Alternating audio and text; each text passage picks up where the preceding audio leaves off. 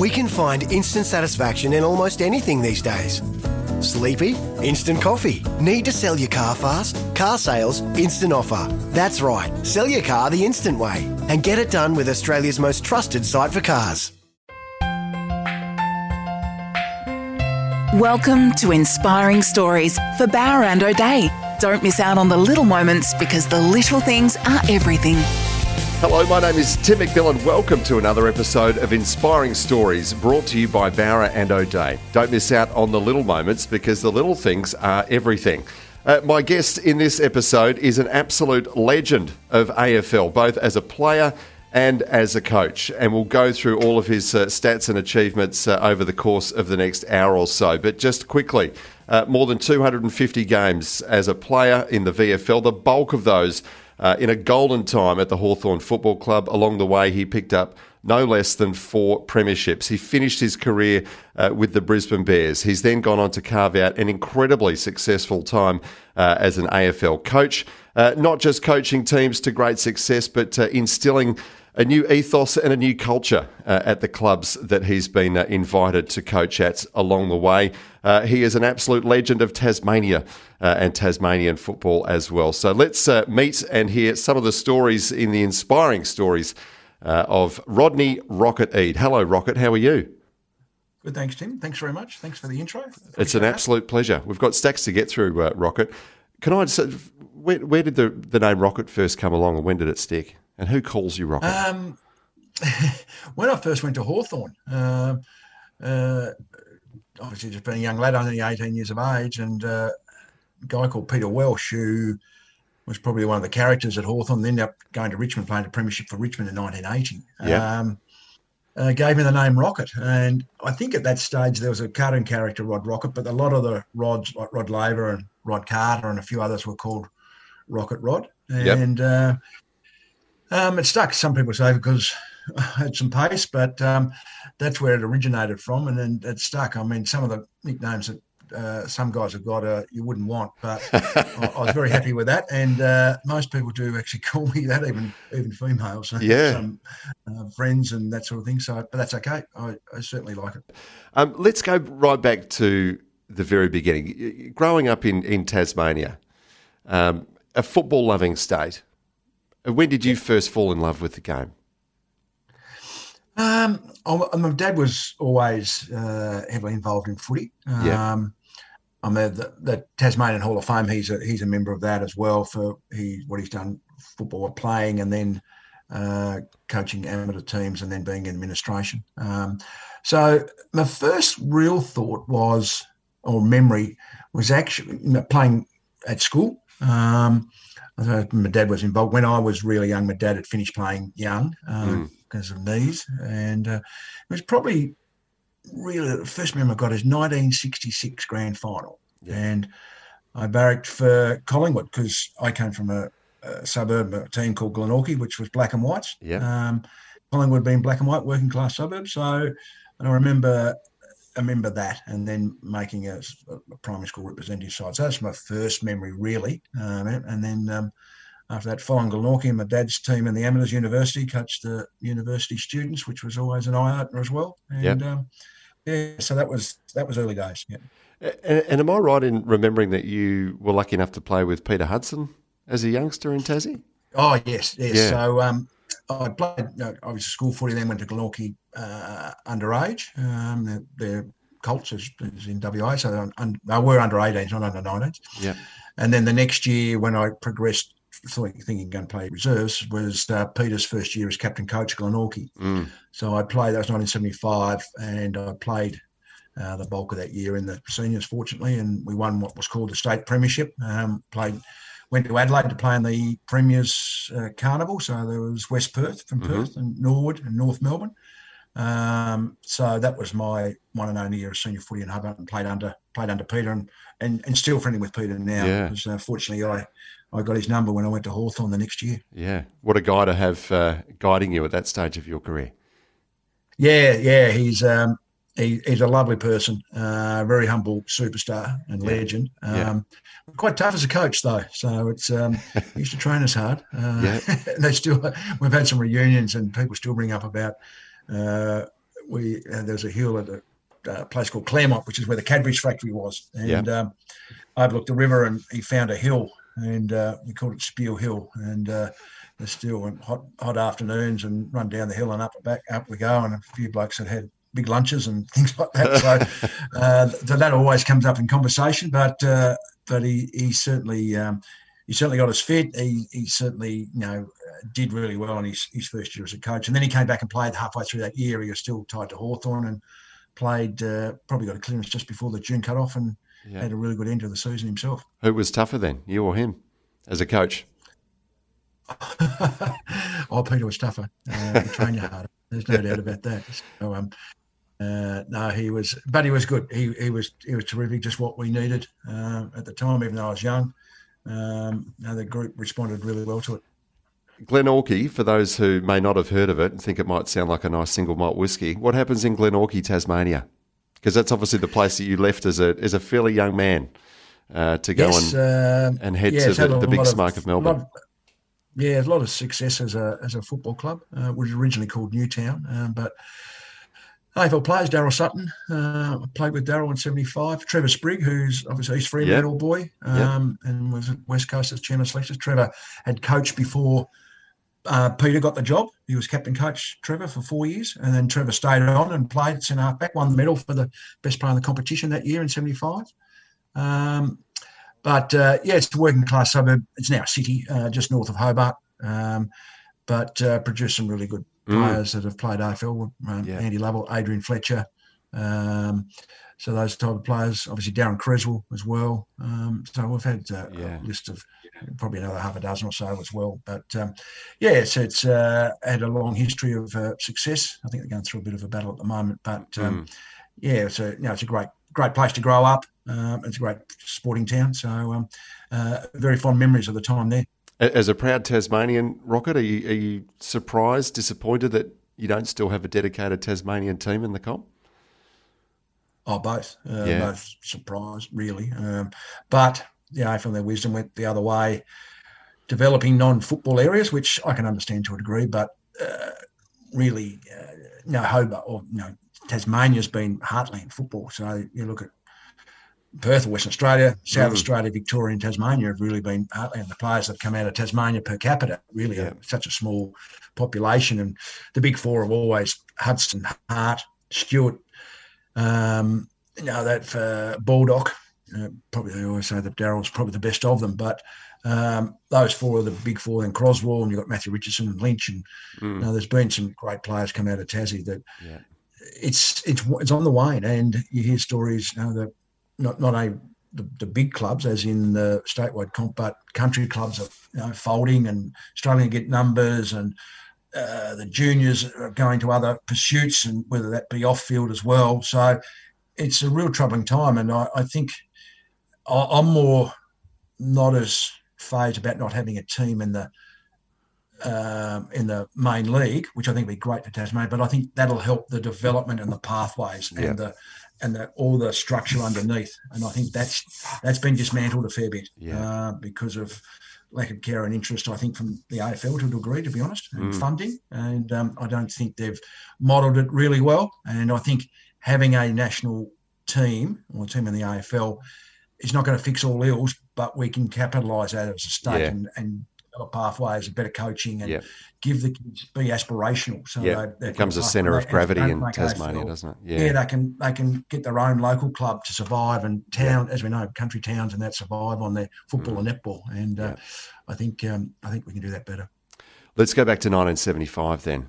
Uh, you, you're still a teenager, plucked from Tasmania uh, to go and, and head to Hawthorn. What are your memories of being recruited as a, what, 17 yeah, so year old? yeah, yeah. So 75 played in the uh, the state premiership for Glenorchy.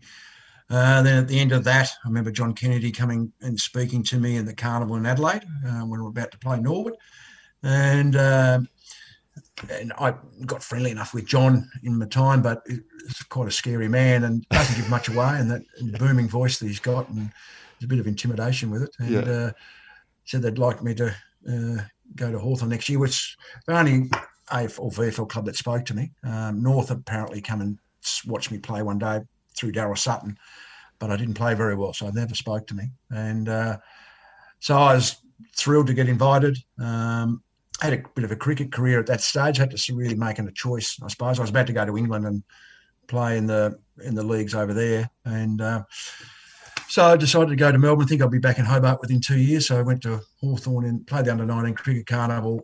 I think it was in Perth that year we played actually. Yeah, um, right.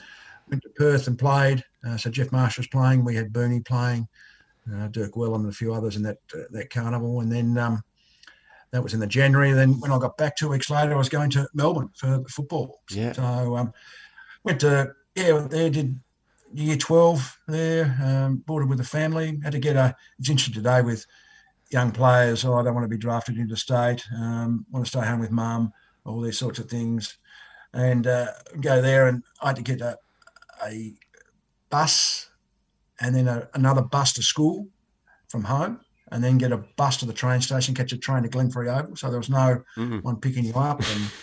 Silver services uh, young players get today, and um, they get looked after really well. Um, yeah.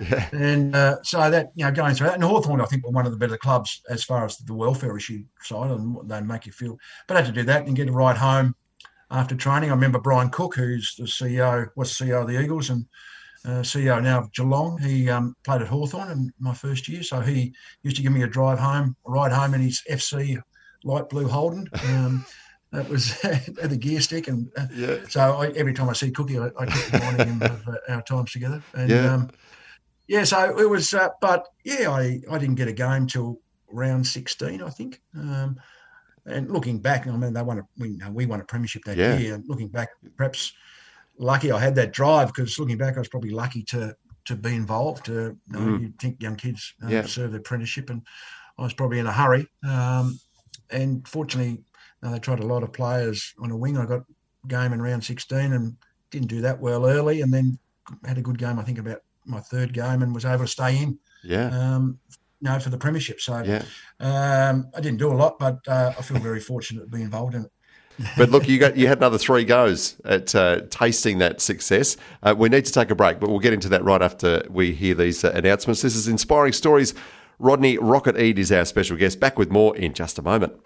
You're listening to Inspiring Stories for Bowra and O'Dea. Don't miss out on the little moments because the little things are everything. Inspiring Stories for Bowra and O'Dea. Don't miss out on the little moments because the little things are everything. Welcome back to Inspiring Stories. AFL legend Rodney Rocket Eade is our special guest. We've just been speaking about uh, your first premiership, one of four that you won with the Hawks uh, Rocket in 1976. Uh, 77, uh, no success in that year, but it wasn't long after that that uh, you got another chance uh, at, at, winning a grand final. 1978, the second of your four uh, premierships. Um, you're a little older, a little wiser, a few more games under your belt there. What do you remember of that season and that grand final? Um, yeah, it's interesting. Just go back a year. So yeah we played the Premiership in '76. Yeah, John Kennedy coach. You talk about succession plans, and you talk about now the Mitchell and Clarkson thing, mm. which obviously become a bit messy. Um, John Kennedy, I think it was the January in pre-season, walked up to David Parkin, who was assistant coach, and said, um, "said You're going to be coach." And so he resigned, and David took over the reins. Um, in January, he was a bit shocked. David tells me the story as well about there was no sort of planning. It's like you know you're you're lumped with the job yeah. with the job. So uh, John resigned and um, David took the, the reins. And in '77, we're probably unlucky, really. North mm. deserved to win, but we just lost to Collingwood in the second semi. It's one Carman knocked out Tucky behind play, yep. or just in play a bit, and uh, we missed a couple of shots. So we could have won that game and then been to the grand final. Then Collingwood North would play the prelim. So, and then we got belted the next week. We uh, North North slaughtered us. So it was a bit of a empty feeling. Even though mm. I was mm. young, it was a bit of an empty feeling. You could see the guys were really smarting from that. Mm. lost night seventy five and now didn't make it in seventy seven. And then seventy eight under David was a real focus year. We we became mm. pretty focused and we played really good footy, mm. what I can remember. And uh, um, yeah, as you said, a little bit wiser. Um, I was only 20, but um, still uh, was able to enjoy the occasion, played mm. a bit better, um, played okay. Um, we had the run on. Now we kicked inaccurately, but we um, he sort of cut up a bit in the last quarter, got knocked out, I think, but then went forward and kicked a couple of big goals. Um, yeah, so it was a great win. You know, we had a great rivalry with uh, North Melbourne, so that was we played yeah. North again. Um, but uh, yeah, it was uh, it was an exciting time. Yeah, we haven't got to the part of your career yet, uh, Rocket. You know, your coaching time, but looking back on those incredible years at, at Hawthorn, um, you're obviously starting to absorb strategy and all these you know teachings about what makes a club so successful as you reflect on that who were the people that really had an impact you on you uh, when you were still a player oh. but from a coaching and, and just club setup level um, that you ultimately yeah, learned so much from yeah i um I think i was very fortunate to have the three coaches i had i, yeah. I, I had john for 12 months and i have some funny stories about john i like relaying when i anecdotally about his toughness and like he's a very intelligent man. He'd quote Karl Marx and Shakespeare, and most of it go over over his head. He wouldn't know what he they're talking about. And um, but uh, you know, he's a white collar worker, but he's a blue singlet coach. It was all about toughness and yeah. mental toughness and uh, push through the barrier and all those sorts of things. But he was a very intelligent man. So he's intriguing. He was an intriguing individual. And then David Parkin, who's obviously coached four premierships, uh, most self-effacing man I've met. He really is quite humble and criticises himself, I suppose, and he doesn't need to be. He was, he was, a great coach and obviously had great success, coach a premiership at Hawthorn and great success at Carlton. And then had Jeansy, who, um, like John, and all three really were great orators. Um, yeah. John Kennedy is the best speaker I've heard. Yeah. Jeansy was great to be able to do that. And David is a, is a great speaker. If you hear David publicly speak, he's, he's yeah. enormous. So, yeah they all scared me in many ways to become a coach. And I said to myself, I'm not going to become a coach. So David was the one that introduced what he called in retrospect, but really review process, give you a, lot of written, uh, typed out sheets of team and individual. Spent a lot of time. His work mm. ethic was enormous. Mm. And I used to throw them away to my great regret. And because I didn't want to coach. Um, some players that say, "Oh, you're a coach," because I used to think about football a lot and yeah. why and wherefores and why are we doing things and can we do things better. Um, and so when I went to Brisbane, um, I was really thrown into the deep end at the seconds level, which yeah. I didn't want to do. I pushed back because there was ownership problems. Um, Skase had gone, and then Chris, uh, then uh, Reuben Pelerman took over. Uh, the coach went, uh, Nigel got sacked, and then Paul Feltham got the sack after six weeks or mm. eight weeks. Then Normie Dare took over who was the assistant coach. They had no money. They couldn't recruit new players. It was a really tough time, and um, and the reserves were playing in the VFL AFL reserves mm-hmm. competition. Mm-hmm. So he'd fly with you, and he said, "I'd like you to coach." I said, "No, I don't want to do it." And then he asked Mark Williams as well, Choco Williams, and um, so we were going to share it. He forced me really into it, and then the board said, "No, only one of you can do it." So Choco dropped out straight away, and I'm left with it and I was still playing senior football. So it's archaic, really, in an elite competition. I was coaching till three quarter time of the reserves and then go down to prepare for senior football. Yeah. So that was really, many ways, forced upon me. Norm sort of yeah. pushed me into that. I didn't really want to do it, but I loved it. I really enjoyed it. Um, as sliding door moment, that's a sliding door moment. Another one, I got injured with my knee, did a, an MCL uh, about round four or five so I had 12, 10 weeks off. Yeah. Which just I just coached. And then when I came back, I was technically captain coach, I suppose, the twos. And I really enjoyed that. Yeah. And uh, uh, played the last game of the seniors as a farewell game, if you want to mm. say that, out of the Western Western Oval. And um, yeah, so I was sort of tipped in the deep end in many ways yeah. and really loved it. But yeah. talk about people influence. It's I found my first six weeks of coaching, I was trying to do what John or David or Alan, what would they would say yeah. at this particular moment. Then I realised you've got to be yourself. So that's one advice I always give coaches: coach your own personality. Don't try and be something you're not, and don't if you're quiet and you're pensive or you're you're a bit animated and you coach to your coach to what you are because players want to see um, just authenticity, yeah, integrity about that, yeah, yeah. authenticity. So.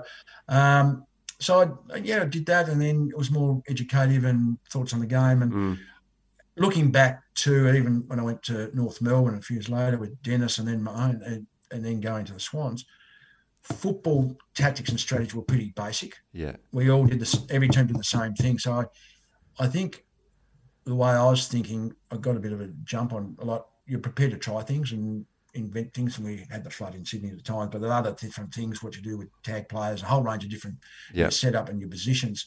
That nothing had been done like that. It was all about well, you I suppose Barassi and Sheeds were a little bit early, where they'd change a fullback to full forward or have a spare man in defence, which wasn't done before. So anything new at that stage sort of tend to have an effect. But Mm. I must admit, I really enjoyed my time uh, Mm. coaching the Brisbane Bears reserves. Yeah, which was your first sort of big foray in, as you mentioned. But um, just before we wrap up your playing time uh, and and get stuck into your, your, your coaching, um, the other grand finals that you were uh, lucky enough to, to play in, um, wh- which do you reckon was your, your best? I mean, people talk about the uh, I think the eighty six where you were. Um, largely sort of teamed up with, with Carlton legend Craig Bradley there and managed to silence him for most of the game. Was that your best grand final you played, do you reckon? That's the best one I've played. Yeah. Um, and it probably is rewarding because I got dropped for the 85 grand final. Yep. um, after getting votes in the media and votes in the best and fairest in the preliminary final.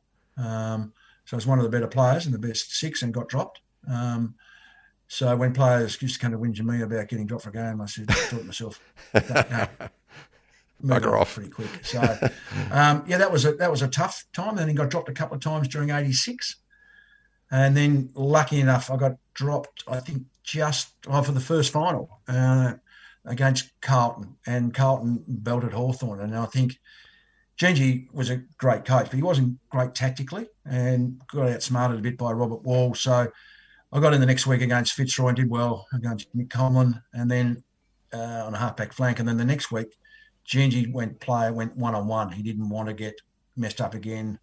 Uh, what had happened in the second semi. So Mm. um, I was up against Craig Bradley and uh, other players had certain players, no matter where they played, you went with them.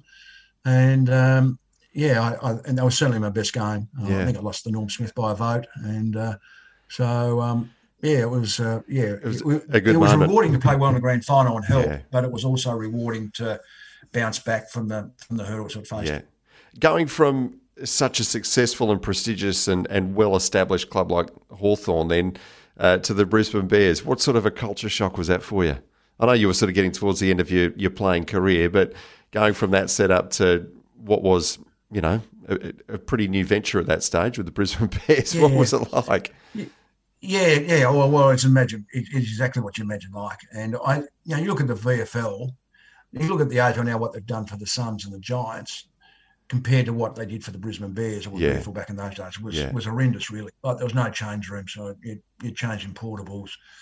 Um, people running the club didn't know much about footy, if anything. Um, the recruiting was was bad, not so much from the Bears' point of view, uh, from there, from what they did, but the AFL, what they gave for allowances to recruit players.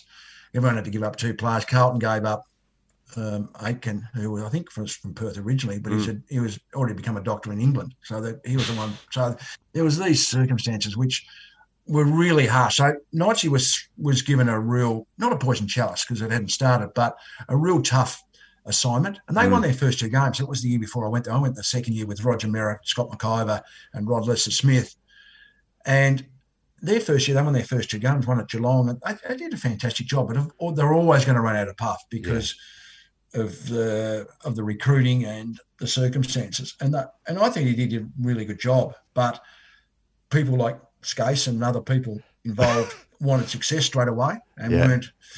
And um, and you even find that in AFL footy now, where people who do know they get emotional about where they're at and where clubs are at and where they should be. And um, so I think Pete was pretty harshly done by, to be honest. I think he he he was, uh, you know, it was a tough job, tough assignment, and they had no help from head office. Mm. And uh, so that was uh, that was always tough. It was always better for them when when they went to, and then Wallsy came in, and that was Norm, and then Wallsy, and then uh, Wallsy. Um, that was my last year when I coached the reserves. Um, he won the flag at uh, out at Waverley when the Eagles played Hawthorn. Um, and uh, P, uh, Rob just by halfway said, "Oh, we just got to play the kids." So their results went down a little bit, but you could see the plan he put into place was Yeah. play the kids, let's draft better.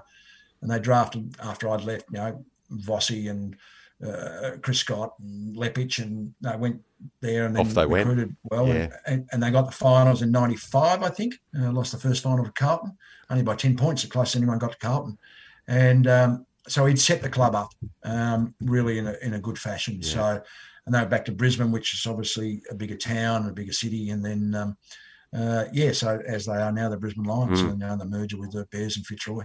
Just before we go to a- another break, uh, Rocket, um, any memories you can share of uh, encounters with the uh, infamous Christopher Skase? No, hardly. No, there's no real, um, real. Uh, uh, spoke to Christopher probably twice, and um, just a hello, how you going? That was about it. That's about it. Um, no, yeah, hardly saw him. Hardly saw him. No postcards from Mallorca later on? No, no, nothing like that. There, there, there was a, a fair bit of money spent in certain areas that we used to talk about. Say, well, we haven't got a gym, we haven't got change rooms, but you fly up the lunches from Melbourne from Peter Rowland, who's one of the better catering ones in Melbourne, and that was for the president's lunch. That was the food from Melbourne, so it'd fly it up. Like, yeah, there was uh, there was a bit of opulence in the wrong areas. Yes. um, I think. Um, Yes. But um, yeah, they got their act together, and Hmm. um, now the Lions, you know, won the th- three flags and did all that. So um, Yeah. now it's part of the history. Very good. Uh, we need to take a break, Rocket. So we'll get more into your coaching career right after this. This is Inspiring Stories. Rodney Eade is our special guest. Back with more in a moment. You're listening to Inspiring Stories for Bowra and O'Dea. Don't miss out on the little moments because the little things are everything. Inspiring Stories for Bowra and O'Dea. Don't miss out on the little moments because the little things are everything. Welcome back to Inspiring Stories. Tim McMillan is my name. My special guest in this episode is Rocket Rodney Eade. Um, Rodney, you mentioned that you kind of fell into coaching uh, post your playing days uh, at Brisbane. You obviously loved it. You tasted some success at uh, at reserve level with uh, Brisbane and and then with North Melbourne after that, making the the change uh, up then to, to senior level probably seemed like an inevitability, wouldn't it? You would have been in hot demand at that point of your coaching career. I don't know about hot demand. That, uh, I went for the Hawthorn job the year before when Knightsy got the job. Might have been the year before that. Um, and then uh, was sort of Wayne Schimmelbusch. I just even before that, but had been sacked at North. That I was asked to present for that. No, it's interesting. Dennis Pagan says that he was a rank outsider, but Dennis was the favourite um, because he knew the board members knew him. I was really young and wet behind the ears. And he said that I was more of a favourite to him, as in the betting, but it's not the hmm. case. I really hadn't prepared any much for it. Hadn't thought about senior coaching at that stage. I thought it was still learning. Did a presentation for the board, which I I, I had ten pages. Dennis had sixty, I think. Um, so I was fortunate in many ways because when it was done, that Dennis took over in the February. Um, and he said to me once, just in passing, he said, "You know, if I'd got the job in November, you wouldn't be here." And I said, "Yeah, I thought that'd be the case because you have your own people." So, um, Dennis and I worked together okay. I, you know, I, I learned a lot, and uh, so I had uh, three seasons under Dennis before I um, uh, fortunate to land the Sydney job. Yeah. Um, and had been interviewed for Brisbane and for Fitzroy at that stage. Um, and I thought Sydney was the least chance out of those three, and ended up ended up landing the Sydney job, which was uh, in hindsight was uh, was very fortuitous, and uh, you know, I was very pleased I did. Was that uh, you said least likely that you thought, but most attractive at the same time? Oh no, I hadn't thought of it. I think I'd put in my mind that because I'd been at Brisbane and uh, some people there were positive about me, and Fitzroy was had spoken in positive terms as well. So I thought, well, maybe that is a really good chance. Not, but you knew they were on their knees. It was always going to be a tough gig if you went to Fitzroy. So, but I thought Brisbane, um, and then the John Northey, John Northey, Robert Walls, because Wallsy was finishing. That sort of got in train at the last minute. And um, but Sydney went through a fairly uh, extensive process. Had three interviews, um, and um, it's a funny story. My my wife and I have been married before, so we had kids, so a blended family. And um, when we're they're showing us the my second interview, they a third interview, and I went to Sydney, to my wife up. Um, we were at the hotel one night. I said, I think I'm going to get this job, which was surprise. I thought that, that's sort of showing me around too much. I've been she said, "Yeah." She said, "You got to promise me. I can't come. I can't bring the kids. That her kids are a certain age from school." And I said, "No, no." She had a few tears in her eyes, and I asked the footy manager, "Can you just take us to the airport?" And he said, "Oh, you want to meet Kelvin Templeton?" I said, "Kelvin wants to meet you." I said, "No, no, go home, go home." So I got on the plane, and um, he was going to offer me the job, and um, so I on the plane, my wife's got tears, and she said, "You promise." You know, we won't take. I said, I promise you. I promise you, we won't take the job. Just got back to the airport. I said, I'll get the car from long term car park. On the why I got a call from Kelvin, and he said, I'd like you to, I'd like to offer you the job. I said, Yeah, no worries, fine, I'm in. So I got the car, got back, and said, Darling, um, got some bad news for you. You better I've just sit down. the Sydney Sydney job. So anyway, we, How did that um, go? a discussion. Oh no, she was fine. She was very supportive. So it was just it just a hurdle Yeah. to get around with family, and she had you know teenage kids, and Yeah. oh, um, we worked it through. And um, for her first three months in Sydney, I don't think I think she cried every day and uh, couldn't get her. Then actually, when we had to leave Sydney to come back to Melbourne, she didn't want to leave. She was Yeah. she she loved it. So Yeah. enjoyed the lifestyle and the people. So anyway, it's funny how things Yeah. happen, but yeah. So um, but to answer your question, I know I didn't think Sydney was really on the radar. I thought were going through a process, but ended up getting it. And stayed there for a while, 96 through until uh, 2002.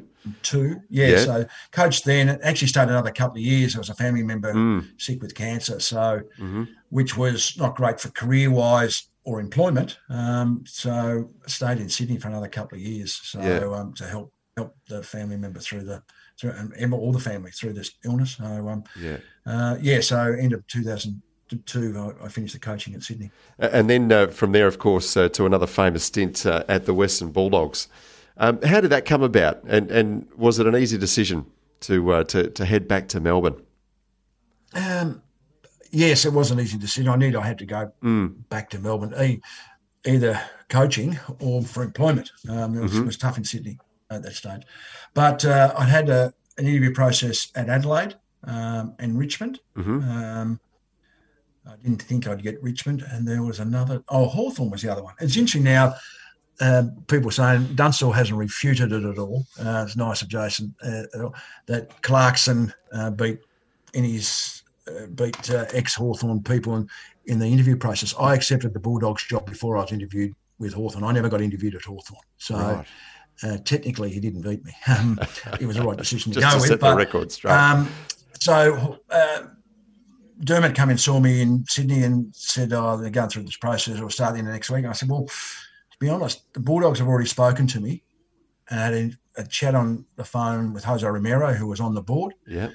and I said they sound reasonably positive, just the way I'm reading it. And I said, I'm going for an interview on the weekend, and he said, "Oh, can you put them off?" That I said no, but I said if they tick the boxes that I'm going to ask them about, if and they offer me the job, I'm going to take it. I'm not going to play one off against the other or uh, see if I can get a, a club with supposedly more money or whatever the case may be.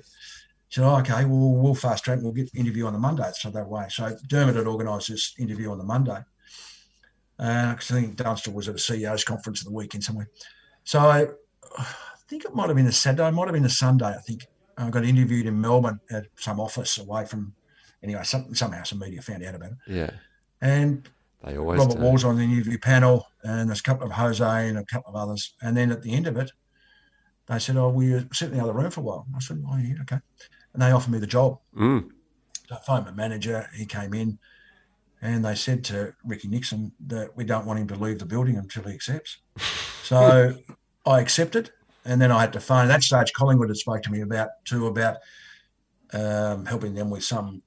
Even though Mick was coach, it was not so much helping Mick; it was helping develop other coaches and other things. Um, so I had to phone Eddie, and then I had to phone Dunstall, and Dunstall's phone was engaged or off because he was at a, a meeting at this meeting. Never phoned me back. Never returned his call. Never Yeah, right. said thanks and thanks for letting me know. It was Yeah. typical Jason. Yeah. Um, so I had to let Hawthorn know, um, and there's someone else I had to phone and say, no, I'm, I've accepted the Bulldogs job. Um, and that's uh, what it was. So I accepted on the Sunday. So I didn't even go for an interview with Hawthorn. Uh, at, uh, and then they went through a process, I think, for another two or three weeks before they appointed Alastair. Yeah, there you go. Uh, we'll get into your uh, successes at the Western Bulldogs right after we take another break, uh, Rocket. uh, and I'll get you to reflect on your time there and some of your other um, encounters with the uh, the AFL media as well, which is a whole beast in itself, isn't it? This is Inspiring Stories. Rocket Rodney Eade uh, is my special guest. Back with more right after this. You're listening to Inspiring Stories for Bowra and O'Dea. Don't miss out on the little moments because the little things are everything. Inspiring Stories for Bowra and O'Dea. Don't miss out on the little moments because the little things are everything. Welcome back to Inspiring Stories. Rocket Rodney Eade is my special guest uh, in this episode. Uh, Rocket, your time at the Western Bulldogs, you had some really colourful characters there, didn't you? Um, I suppose people might describe your own style of coaching uh, as, you know, you're fairly forthright. Um, some might say, you know, tough and uncompromising. How did you go managing some of the big personalities that were stars in your side there at the Western Bulldogs? Yeah, well, even Sydney had Tony Lockett and Yeah. a few others. Well, Derek Kickett.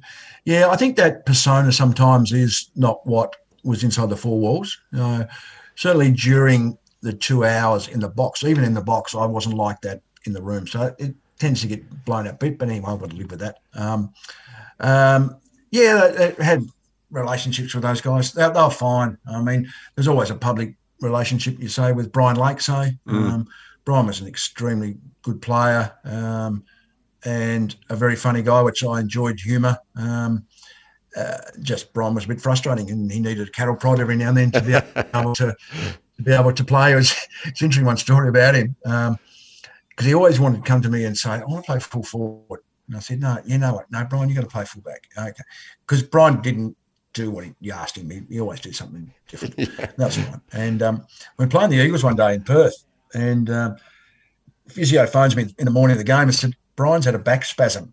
He can't, reckons he can't play. I went, okay. I said, you tell Brian, if he can get himself right, I'll play him full forward.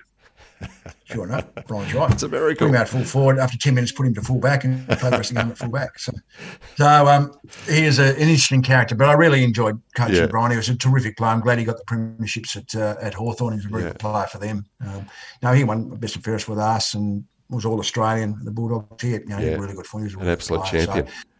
but um, yeah, Brad Johnson was a star. And I was fortunate when I went there that the five oldest players were so professional Mm. and terrific human. Chris Grant was a star. Mhm. I wish I'd had Chris for another three or four years. Um, Luke Darcy, unfortunately, I made him captain and then hurt his knee a couple of times. I didn't get a lot of games out of Luke, but such a uh, a strong leader and uh, obviously a great player before I got there. But unfortunately, we didn't see the you know, he couldn't carry that on with the injuries he had, but very professional. Brad Johnson, a star, and Yep. became captain after Luke. Um, and just this determination and ability that he had it was terrific. Rowan Smith, only had a couple of years, Rowan, he retired, but just so professional as well. And Scott West, you know, who's won a lot of best and fairest, but they're all different characters, but they're I was very fortunate to have a really young group of those five guys be able to set standards and uh, uh, set the bar up to what's expected. And they're all, no, no, they all went about it different ways. Luke was quite forthright and strong, and uh, Brad was more talkative, and others just just do it different ways. But they were fantastic. So I was very fortunate to go there. I didn't know a lot about the group when I went there. Uh, they were quite young, and uh, uh, I didn't know a lot about, but they really embraced trying to improve and wanted to get better. And um, yeah, so I was very fortunate to go. I really enjoyed my time at the Bulldogs, probably as much as take the premierships out, probably as much as anywhere else. I've Yeah. enjoyed my football. Yeah. It was a great club to be involved with, and uh, no, it's great they're having success at the moment. Yeah, and of course, uh, you know, some great success uh, while you were there, success that they hadn't really tasted for some time. Um, sorry, we're having to skip through fairly quickly here, Rod. There's so much of your story to cover. Um, you have, uh, I suppose, crossed to the dark side a little bit and had a bit of a uh, a bit of time in the media as well, sort of post coaching.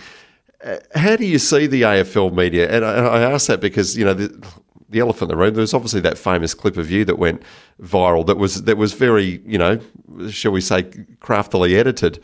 Uh, a famous Yes. spray uh, directed Yeah, well, towards Will, Will because Yeah, Will didn't even know about it because Yeah. it was in the box, so it's not even a Yeah. to the player. So that's that's what I'm saying. I say things in the box knowing that the players don't know what's happening. So Yeah.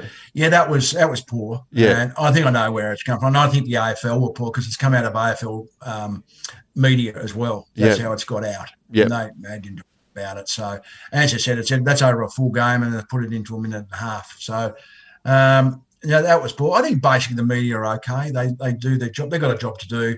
Um, I think today where media has changed so much is social media Mm. and so much clickbait, and it's anything to get a headline. And it's uh, there's so many media outlets and so many ways of communicating that someone will say or do something to get Yeah. uh, a headline. And Yeah. that's that's that's why you know they say, oh, we you know we don't want to create robots with players and coaches, but that's why you do because you get burnt by the media. Absolutely. So then for Yeah. it, it, one person will spoil it for everybody, and therefore you don't trust them. So, Yeah.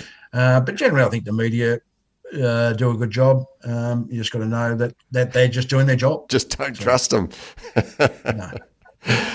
What's in the future then for you, Rocket? What's what's left on your bucket list uh, still to do in a professional capacity at least? Uh, no, retire. That's on my bucket list. Uh, I've got a few things going at the moment. Um, had a f- couple of uh, nibbles and bites about being involved in AFL clubs. Yeah, So that's always going to be difficult now with the soft cap and now Mm. COVID and money and uh, that sort of thing. There was spent it somewhere else. But um, at the time, I, I didn't want to do things part time. That was that was okay. I've helped some people along the way, but um, I've got a bit on at the moment. Um, coaching a local team, which is which is fine. I'm director of coaching at Scotch College, one of the private schools here in Melbourne. Yep. Um, working for a, a charity, not-for-profit organisation called the Fathering Project, which started in Perth actually. Yeah, which Dr. we know Bruce well Robinson. here. Yeah. Yes, Dr. Bruce Robinson. So uh, I started an ambassador and then be able to help them now and, and working for them. So that's that's that's Fantastic. really enjoyable. Um, and uh, then doing a couple of other little things as well, some speaking, Mm. public speaking, that sort of stuff. So I've got a bit on my plate, but Keep it very looking busy. forward to retirement in the next couple of years.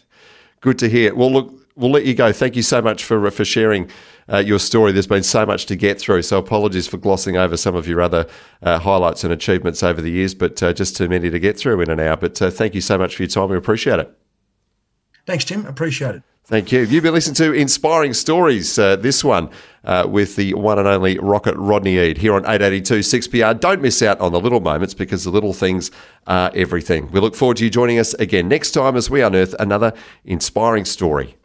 You're listening to Inspiring Stories for Bowra and O'Dea. Don't miss out on the little moments because the little things are everything. For logbook servicing you can rely on, you need to make the right choice. You need trained professionals who are fully qualified to service your car according to manufacturer's specifications. For real peace of mind and a nationwide warranty, book in or book online at repcoservice.com.